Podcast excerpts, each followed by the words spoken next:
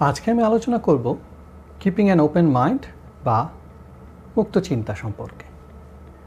যে কোনো সমস্যার সমাধানের জন্য আমাদের মুক্ত চিন্তা অত্যন্ত গুরুত্বপূর্ণ।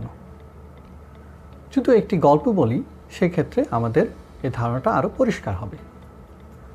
ধরুন, আফ্রিকার গহীন বনে দুইজন বন্ধু হেঁটে যাচ্ছে। তাদের সামনে একটি বিশালাকায় হাতি উপস্থিত হলো। এখন আপনারা চিন্তা করুন, এই দুই বন্ধু কীভাবে এই হাতিকে পরাস্ত করতে পারবে?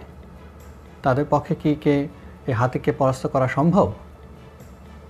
আপনারা শতভাগে উত্তর দিবেন, দুজন ব্যক্তির পক্ষে কোনোভাবেই এই হাতিকে পরাস্ত করা সম্ভব নয়। কারণ হাতি অত্যন্ত বৃহদাকায় প্রাণী এবং এর যে পরিমাণ শারীরিক শক্তি আছে, এতে মানুষের এই ক্ষীণ শক্তির দ্বারা তাকে পরাস্ত করা অসম্ভব। কিন্তু আমি যদি একটা সম্ভাবনার কথা এখানে যুক্ত করে দেই, তাহলে কিন্তু পরিস্থিতিটা পরিপূর্ণভাবে পরিবর্তিত হয়ে যাবে। এখন আমি যদি বলি, ওই বন্ধুর ব্যাকপ্যাকে দুইটি বন্দুক রয়েছে। এখন হয়তো আপনারা শতভাগ বলবেন যে হ্যাঁ ওই দুই বন্ধু অবশ্যই হাতিটাকে ওই বন্দুকের মাধ্যমে সহজেই পরাস্ত করতে পারবে।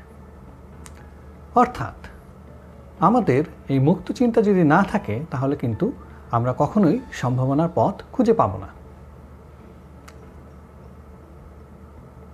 অনুরূপভাবে, আমাদের বাস্তবিক জীবনেও আমরা নানাবিধ সমস্যার সম্মুখীন হই। কিন্তু তার সমাধানের পথ হয়তো আমাদের দৃশ্যপটে নাই। কিন্তু ওই দুই বন্ধুর ব্যাকপ্যাকের মতোই আমাদের নিকটেই হয়তো ওই জিনিসটি লুকায়িত অবস্থায় রয়েছে। কিন্তু আমরা যদি সেটাকে ভালোভাবে না খুঁজি বা সেই সম্ভাবনাগুলোকে কাজে না লাগাই, তাহলে কিন্তু আমাদের সমস্যার সমাধান করা সম্ভব নয়।